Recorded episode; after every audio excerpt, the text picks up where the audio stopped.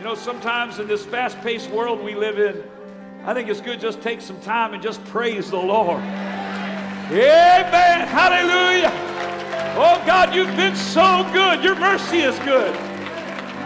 Hallelujah. Hallelujah. You know, you can be discouraged. You can be dealing with all kind of problems. And if you just start to praise God, you can just feel the Lord just start to lift you up. Amen. Take you to a higher place.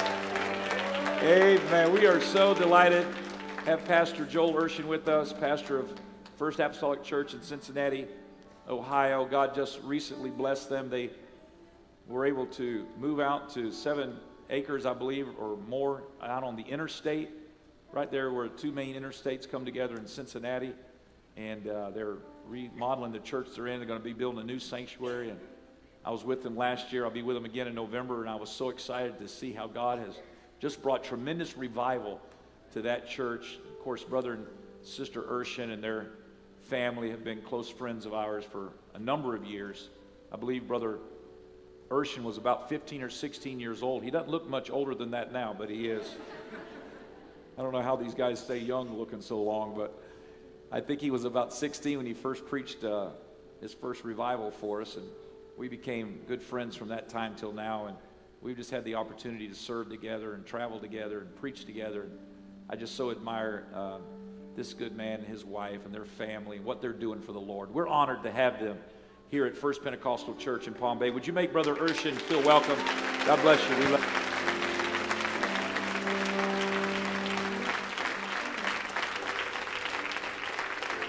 Let's give the Lord a great hand clap of praise this morning.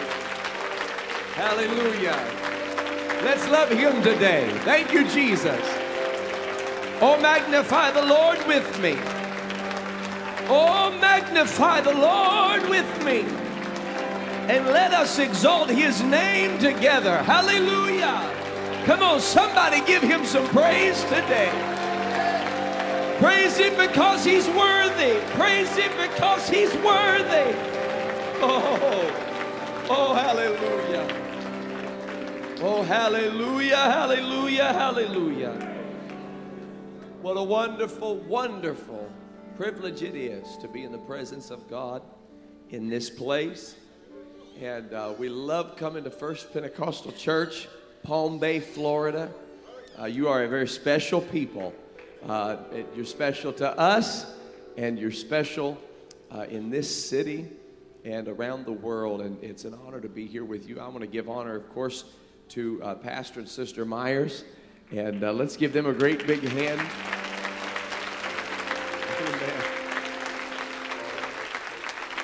And uh, we love them so very much, and they've been dear friends for many years.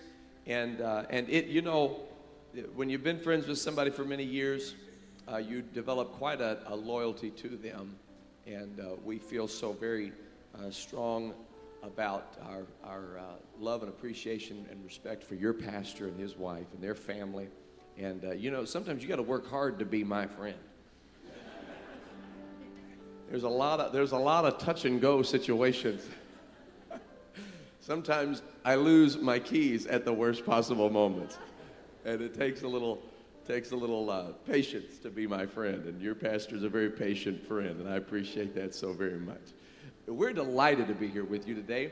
My family's able to be here with me, and I'm so thrilled about that. My lovely wife Heidi and my beautiful daughters Anna and Sophia. Of course, Anna was here with me a couple of years ago, and it's just a great privilege to be able to be here with you in the presence of the Lord. And I'm going to turn your attention this morning to the book of Isaiah and the 61st chapter, Isaiah chapter 61. And I'd also like to read from Luke, the gospel according to Luke, and the fourth chapter. Isaiah chapter 61 and Luke chapter 4. What a great congregating of people here this morning. And uh, I tell you, every time I come to First Pentecostal Palm Bay, there are more and more people. Glory to God. I think that's wonderful. Amen. And, uh, and it's exciting to see what the Lord is doing. This is an exciting church, and God is doing wonderful things, and you're truly blessed to be a part of this great family. Amen. Isaiah 61, verse 1 The Spirit of the Lord God is upon me, because the Lord hath anointed me to preach good tidings unto the meek. He hath sent me to bind up the brokenhearted, to proclaim liberty to the captives, the opening of the prison to them that are bound, to proclaim the acceptable year of the Lord, and the day of vengeance of our God, to comfort all that mourn, to appoint unto them that mourn in Zion to give unto them beauty for ashes, the oil of joy for mourning, the garment of praise for the spirit of heaviness, that they might be called trees of righteousness, the planting of the Lord, that he might be glorified. Luke chapter 4 and verse number 17. And there was delivered unto him, meaning Jesus, the prophet, uh, the book of the prophet Isaiah.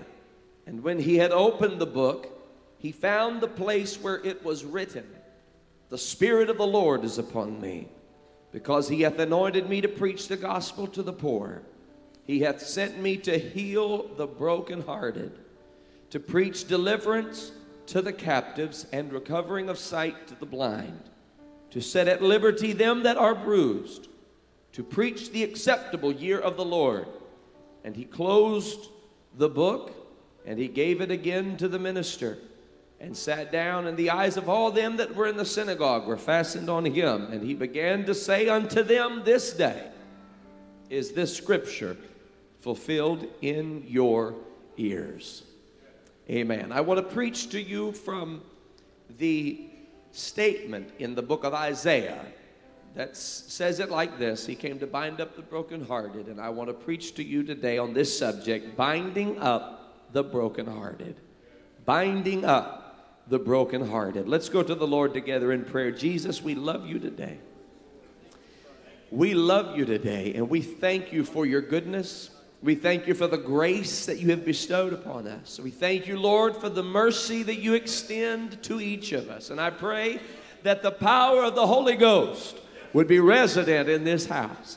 I pray, Lord, that there would be an anointing, hallelujah, to reverberate in this congregation. Allow your messenger to preach your word and allow all of us to hear it, to receive it, to apply it, to believe it, to obey it. In the name of Jesus, Lord, we give you praise. And everybody said, In Jesus' name.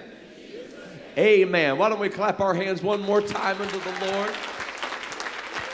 Praise God. Amen. God bless you. You may be seated. Thank you very much for standing for the reading of the word of the Lord.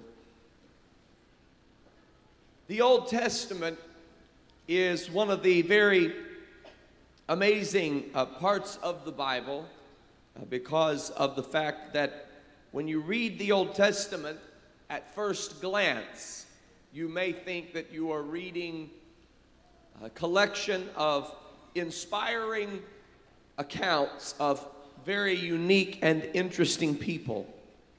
But when you take a closer look, a deeper look, you discover that you are reading about people who lived lives that, that were not just their own to live, but the scripture says that they were becoming examples to us. And they began to experience things in their life challenges and various, various uh, assignments and appointments from God that, that were delivering messages to people who would live beyond them. Messages about a Messiah who would be coming, a Savior who would be coming. Of course, we know as Christian believers that Jesus Christ is our Lord and Savior. We know that Jesus Christ is the Messiah. He is the one who was and is and is to come, the Almighty God. And, and the Old Testament was speaking to that in a veiled version, if you please. And of course, it was unveiled at the time when Jesus entered the picture, or it was revealed when Jesus entered the picture. And so, not only were lives lived, that gave proof to this truth, but there were scriptures that were written and spoken that also gave proof to this truth.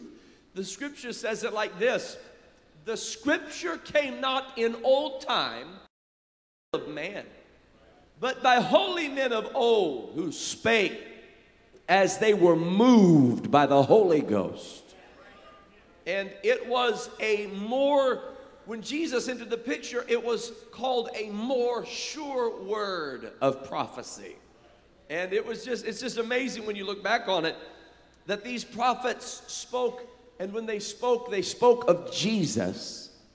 They talked about a virgin who would conceive and bring forth a son, and his name would be called Emmanuel, God with us. They described that at evening time it shall be light, that a light would arise upon the Gentiles, and that, that the, the nations of the earth would be drawn to the light that would rise ultimately. And throughout the Old Testament, you see the scriptures giving proof to the life of Jesus Christ. Later, we would read the words of John that told us the testimony of Jesus is the spirit of prophecy. So, Jesus had, when he entered into this world, he had the, the power of prophecy to validate everything that he said and did whenever he would perform the job, the assignment of saving the world, and all that was involved with that, and the intricate details of, of, of applying that, it was, it, was, it was to fulfill one prophecy after another. And every time he would fulfill a prophecy, it would give further credence to the fact that he is, in fact, the one that was told about. And so when Jesus stood up in the synagogue in Luke chapter 4, where we took our text this morning, he had an array of prophetic writings to choose from, all of which would lend themselves as bona fide evidence that this is the one. And so, Jesus, having all of these to choose from, he chose perhaps the most poignant when it came to describing what he came to do at that point, at that moment. And he chose from the book of Isaiah, the prophet Isaiah. Out of all of the writings, Zechariah, Micah, David in the Psalms, Moses in the, in the books of the law, he looked at the prophet Isaiah, and Isaiah said something about the coming of Messiah that Jesus realized really pinpointed the exact moment when he would reveal himself to those who would see him on this earth in a physical manifestation. And he said, I want you to know something. This is going to be unlike any other scripture reading that you have ever heard. He began to, to tell them, The Spirit of the Lord is upon me, because he hath anointed me to preach good tidings to the poor. He has anointed me to open the prison and set free those that are bound. He has anointed me to preach deliverance to those who are in captivity. And then he said, He has anointed me to bind up the brokenhearted. And he sat down, he closed the book and he sat down, and, and all eyes were fastened on him. And to that he looked at them and said, This day is this scripture fulfilled in your ears. This is no longer just an inspired writing of the prophet Isaiah that you have to wait and hope will come to pass. But this day is this scripture fulfilled in your ears. And it's an amazing passage of scripture, and it's it's important, and I hope and pray that all across this nation and across this world right now, preachers are standing behind pulpits and reminding people who are faint hearted, who are broken hearted, who are bruised, who are wounded, who are bound, reminding them that Jesus is the answer. I hope that preachers are reminding the people of this earth that Jesus is the way, that Jesus is the truth, that Jesus is the life. I want to make sure today that it's, it's very clearly understood that Jesus came specifically to bind up the brokenhearted. I say that because there are people who are heartbroken in our world today. There are people in this building right now whose hearts the old song says that we our hearts are made to bleed for each thoughtless word or deed. And we wonder why the test when we try to do our best, but we'll understand it better by and by. Our hearts are made to bleed for each thoughtless word or deed. And, and can somebody relate to that this morning? Thoughtless words, thoughtless deeds. They, they enter our heart, they penetrate the core of who we are, and we bleed, and we're broken, and we're punctured, and we're wounded. People are brokenhearted today. We don't always know why they are brokenhearted. Don't just judge a book by its cover. There's a lot of pain underneath that harsh facade. There's a lot of woundedness underneath those idiosyncrasies that cause you to want to turn people away. Jesus was not turned away or turned off by people's idiosyncrasies. The more unusual they were, Jesus was drawn to them because Jesus saw things that we don't see. He could sense things that we don't take the time or care to discern. He sensed the brokenness of people's hearts. He could tell that they were hurting. And while society would say, I'm done with them, I've given them enough chances, no more, they'll never hurt me again. Jesus looked deep into the soul of the person and saw the woundedness that they had experienced through their life. Jeremiah said about the heart of man, he said, The heart is deceitful above all things. I want you to consider that for a moment. The heart is deceitful above anything else you've ever known to be deceitful. The heart of man is more deceitful than anything you've ever known to be deceitful. The heart is deceitful above all things. And the heart is wicked. Not just wicked, but desperately wicked. And then he said something that really, I think, is worth us taking the time to understand. He said, Who can know it? Who can know it? I want to pose that question to you this morning. Do you know your heart? Do you know your heart? Do you even know what your heart is? Do you even know what your soul is? Or your spirit? I'm describing mysterious, invisible things that exist within the context of a person's life. And you and I have a heart, and we have a soul, and we have a spirit, and we don't even know how to deal with it. We don't know how to put our hands on it. We can't take a wrench and a hammer and a screwdriver and try to fix this thing called a heart. Who can know it? It's a rhetorical question. The answer is nobody but Jesus. Only God knows the heart. Let me, let me give to you the scripture from Hebrews 4 that, that describes the, the, the, the, operation of the Word of God as though He were a surgeon performing a precision type surgery upon the invisible parts of man and woman. He, he, the Bible says the Word of God is quick and powerful and sharper than any two edged sword. There is no surgical instrument as precise or sharp as the Word of God. It is sharper than any two edged sword, piercing even to the dividing asunder of soul and spirit. That's very important, ladies and gentlemen, because you and I, we do not know the difference between our soul and our spirit.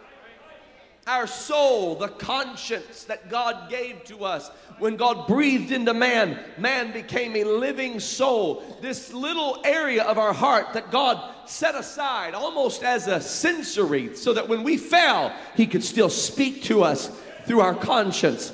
And then our spirit, which is where our emotions lie. Our spirit, which is where we speak to ourselves. We don't know the difference between when God is speaking to us and when we are speaking to ourselves. So the Word of God becomes a guiding factor. And it divides the soul from the spirit and it teaches us this is God and this is you. This is God and this is you. If you can't tell if God is speaking to you or if you are speaking to yourself, look into the word of the Lord. The word of the Lord will show you the voice of God. He divides to the asunder of soul and spirit and to the joints and marrow of the bone and is a discerner of the thoughts and the intents of the heart. You can't go to any heart specialist and have them open you up and discern the thoughts and the intents of your heart. They can, they can open you up and talk about certain valves, and they can describe the way certain arteries are or are not functioning correctly. They can give you understanding as to blockages that exist. And they can talk about whether the heart of your natural body is beating correctly, but they can't deal with the thoughts of your heart.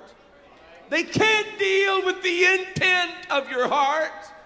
Because I'm not talking about the heart of your natural body, I'm talking about the heart of your spiritual body. And the Bible speaks a lot about it. Let me tell you how important it is to understand your heart. The greatest commandment of all thou shalt love the Lord thy God with all of your heart. That is what God expects of me. God expects me to love Him with all, with my whole heart. And I don't even know what my heart is. I don't even know where to find it. I don't know how to put my hand on it. Who can know it? Yeah, there's a lot of people with a broken heart. There's only one who can deal with the broken heart. Amen. Jesus came to bind up the brokenhearted. I remember sitting in my office one day and a man that I taught Bible studies to and had the Lord had brought him into the into the into the church. Came to my office, 75 year old man. And he said, Pastor, I need to talk to you. I said, All right, let's talk. How's everything going? Good. How's, uh, how's the wife doing? She's doing great. Chit chat, small talk. I didn't know that deep inside my friend, Junior was this broken, barely beating heart. He said, Pastor, I have to tell you something about myself. He said, When I was 11 years old, my mother left our house one day and uh, put me in charge of my three year old brother. She had to go into town for something. She was just going to the store and was coming back. I argued with her and I told her, Mom, please don't do that. I want to play basketball with my friends. Just you can imagine, 11 year old boy wanting to play basketball with his friends. And, and the mother said, No, Junior, I need you to take care of your little brother. I have to go into town and, and you're going you're to have to wait. So, Junior, against his mother's instruction, said, Well, I'll play basketball and take care of my little brother. So he took his little brother down to the basketball court and he got engaged in the basketball game. He said, Pastor, I was playing basketball and I was enjoying the game and it was competitive and we were having fun. And, I resented the fact that my little brother was even somebody I had to take care of. He said, All of a sudden, I heard the sound of a train coming to a screeching halt. There were railroad tracks just down the, the way a little bit and the, and, and, and, and the train came to a screeching halt, he said, my, my heart jumped into my throat. And I ran down to the tracks because I couldn't find my brother anywhere. And, Pastor, my brother got hit by that train that day. He said, My brother died that day. He said, My mother came home and she, she never said a word. He said, It changed her from that day on. She was never the same. And he breaks down crying in my office. He said, Pastor, I've never been able to forgive myself for what I did to my mother that day. I said, Junior, let me tell you something. I said, first of all, the reason your mother didn't talk a lot about it was not because she was blaming you. Her heart was broken just like your heart was broken. But I've come to tell you today, Junior, that the Lord God has already washed that from your life. There should be no condemnation in you over that. The Lord will take care of your little brother. And God will bind up your broken heart, Junior. And Junior listened to me that day, and, and as he as we prayed and we wept together, and I said, Junior, all this time I've known you, I've never known this about you. And I said, I'm so sorry that you struggled with this all these years. And he wept in my office. He said, I've never been able to forgive myself for what I did with my brother and what it did to my mother. And, and, and I thought to myself as he left, for 64 years, this man has struggled with a broken heart. He has run from the thought of this whole experience, this whole episode. And that's exactly what happens with people and their heart. Broken hearts are, are hearts that break along life's pathway. They splinter here and they splinter there. Something happens at the age of five that, that you don't even fully comprehend. You, you just know that something was said, something was done. Perhaps it was a bully on a playground, or maybe it was a loved one that you thought that you could trust, but something somewhere violated your innocent heart and broke it, chipped off a piece of your heart. And the piece of your heart is still laying back when you were five years old. You never picked it up. You didn't know it was there. It wasn't something tangible. It wasn't something you could see. You didn't see the splinters fly. You didn't see the shrapnel. All you know is that something changed that day. I'll tell you what changed. Your heart broke your heart was chipped away at. And that happens. It happened again when you were nine, and again when you were 11, and again when you were 14, and then again at 16. And then, and then it was broken when you trusted someone with it in regard to loving them. And then they broke it, and then someone else broke. And then you began to hurt people because of your own broken heart. See, here's the problem with a broken heart we are to love God with all of our heart. But I can't love God with all of my heart if some of my heart is chipped away back when I was five, and some of it's fallen off back when I was nine, some of it fell off over at 11. I can't go back. I don't know where to find it. It's invisible to me. So I can't love God with all of my heart. I can't love my neighbor with all of my heart because I've got a broken heart. And I want you to know that society and, and the ills of society and the problems that we face as a nation, it is all a result of broken-hearted people breaking each other's hearts, broken-hearted people wounding other people, hurting each other, people who were never fixed, people who were never cared for, people who never trusted Jesus. Because I've come to tell you today, Jesus has come to bind up the brokenhearted.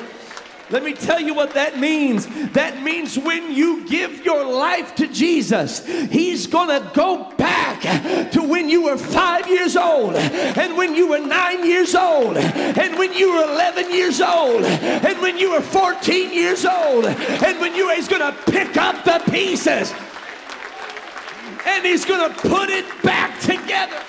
God. Hallelujah, hallelujah, hallelujah. He's going to put it back together.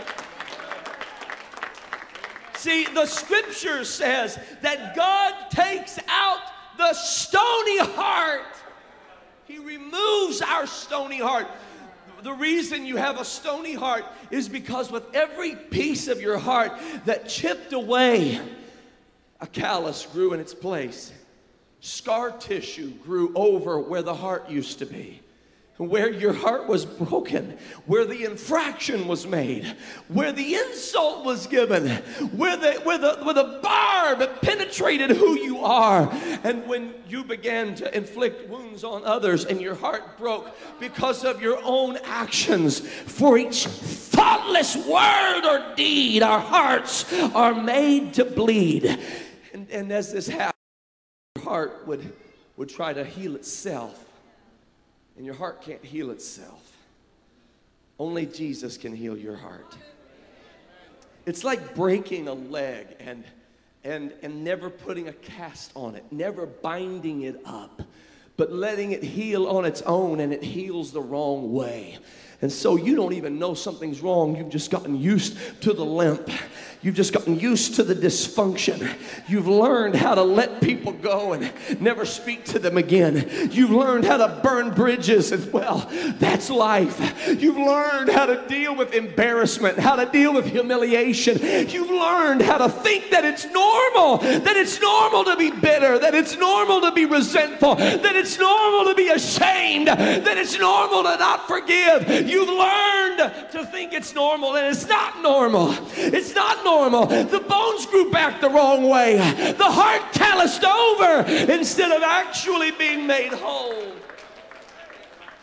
You know what has to happen when the bones don't grow back together? They have to be broken again They have to be broken again by the wise and loving hands of the great physician. Hallelujah. When we tell you today, be broken in the sight of God. Let him break you. That should not be scary to you. Can I tell you that he's going to get you in his hands? And when he makes you broken, the song says, sweetly broken, wholly surrendered. At the cross, at the cross I bow. He'll break the heart again. But when he breaks it, he's going to break it. He's going to break the callousness. He's going to break the scar tissue. He's going to break all the hardening of your heart that you've allowed to occur. And he's going to give you a new heart, a new heart of flesh. He's going to give you the original heart he always intended you to have. The heart that's innocent, the heart that's blameless, the heart that's pure.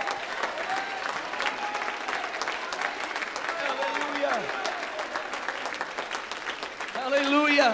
Hallelujah. Hallelujah. Hallelujah. A whole heart again. Jesus on the Sermon on the Mount, he said, Blessed are the pure in heart, for they shall see God. Pastor, I never understood that before. Blessed are the pure in heart, for they shall see God. I never understood that. I, I, I, I thought I did. Blessed are the pure in heart, because one day they're going to go to heaven and they're going to see God. But, but a little lady in my church who had dealt with a broken heart came to me and said, Pastor, I got to share with you what the Lord showed me. I said, All right. You know, I thought I'd be patient. You know, she's going to teach me, the great theologian, something. Blessed are the pure in heart. She said, Pastor, when a person is pure in heart, they see God. They don't see the problems at face value, they see God.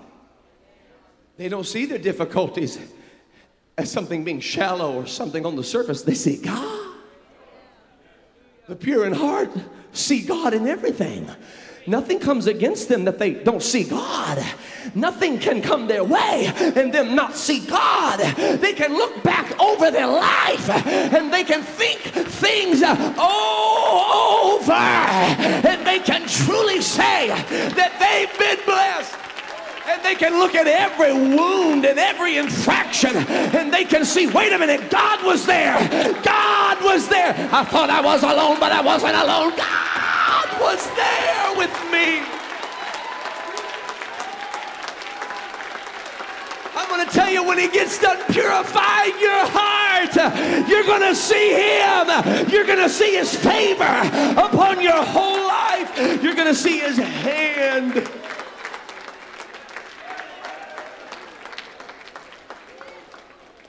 Oh, he picks up the invisible pieces. See, to us, the heart is so intangible. And we have these symptoms of a broken heart and don't know that's what they are. Can I tell you, every person who puts forth a half hearted effort, it's because they're broken hearted and they can't do it with their whole heart. Every person who is double tongued speaks out of both sides of their mouth. It's because out of the abundance of the heart, the mouth speaketh. And their heart is broken. And so what they say doesn't even make sense. They say one thing to this person and another thing to that person. It's a broken heart that's talking. We would just ignore them, cast them aside, call them a liar. But Jesus says, Today, Zacchaeus, salvation is coming to your house. Look at those kind of people and say, if Jesus knew what kind of woman this was, he wouldn't let her bow down at his feet. He wouldn't stand at a well and talk with her. But Jesus says, he, she who is forgiven much, loveth much. Yeah. Every double minded man who is unstable in all of his ways He's double minded because his heart is broken. I know a lot of people have given up on you, but not God. not God. I know you've come here today and you know a lot of people who have said that they wash their hands of you. You have no hope. You don't get it. You just don't get it. But God hasn't given up on you.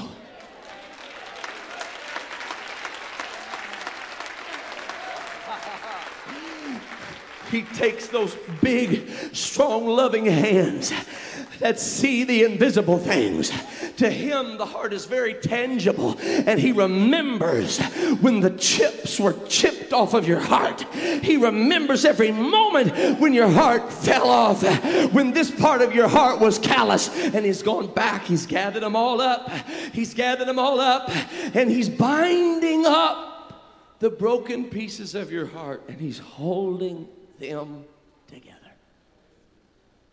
He's holding it together. He's holding it together. Have you ever broken like a, like a cup or a saucer? And, and, and sometimes if you break it and it's a clean break, you can get super glue. And you can apply the Gorilla Glue, super glue, put it together and hold it together. Just hold it together. If you hold it long enough, it'll stick. If you let Him hold you long enough, don't get impatient. Come on, don't get impatient. Don't try to turn around. Don't try to go back. Don't let somebody offend. Listen, you're not going to offend me out of the church. You're not going to backbite me out of the church. You're not going to rumor mill me out of the church. I'm letting him hold me together. That's what he means when he says, Be still. Be still. Oh, stop, stop, stop trying to do it your own way. Be still and know that I am God. Stand still and see the salvation of the Lord.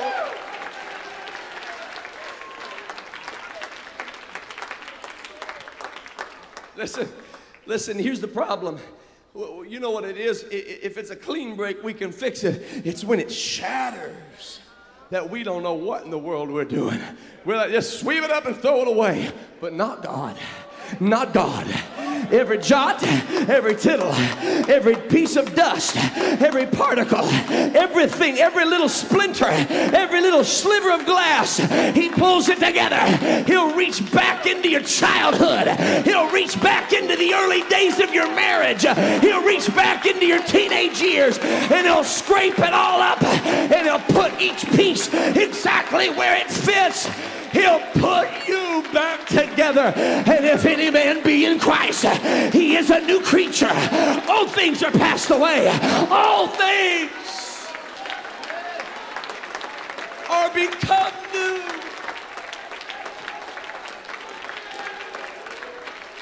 Hallelujah.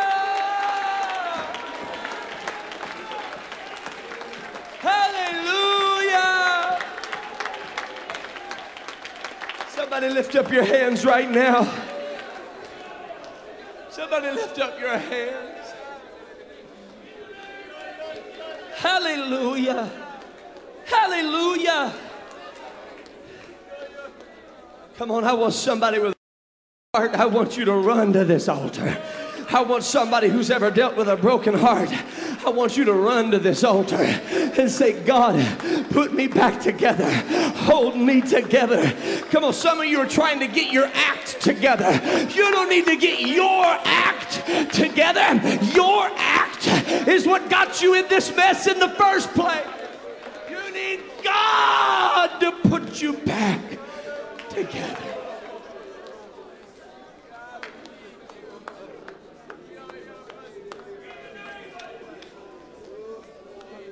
Oh, Oh, God.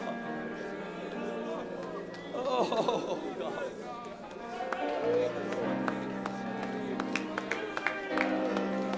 Come on, just pour it out to Him. Give Him the invisible parts of you. Give Him the parts of you that you can't find, you can't touch, you can't see, you can't hear.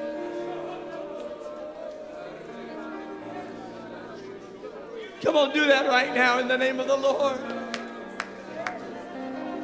Tell him, say, God, I don't really know how to do this. I don't really know how to do this, but I, Lord, I give you my heart. Lord, I give you my soul. Do it right now in the name of Jesus. In the name of Jesus. In the name of Jesus. Come on, right now, in the name of Jesus. The power of the Holy Ghost is sweeping through this place. Come on, give him your heart right now in the name of Jesus.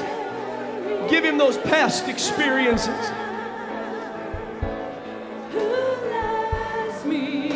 Oh, God.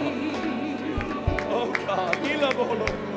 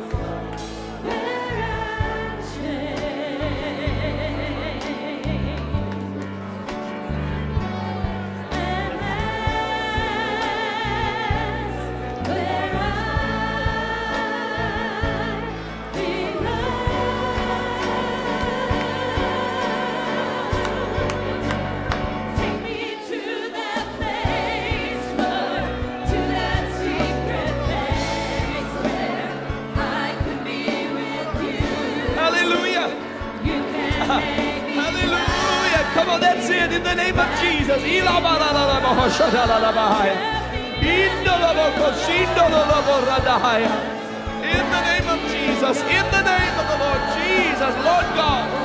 Lord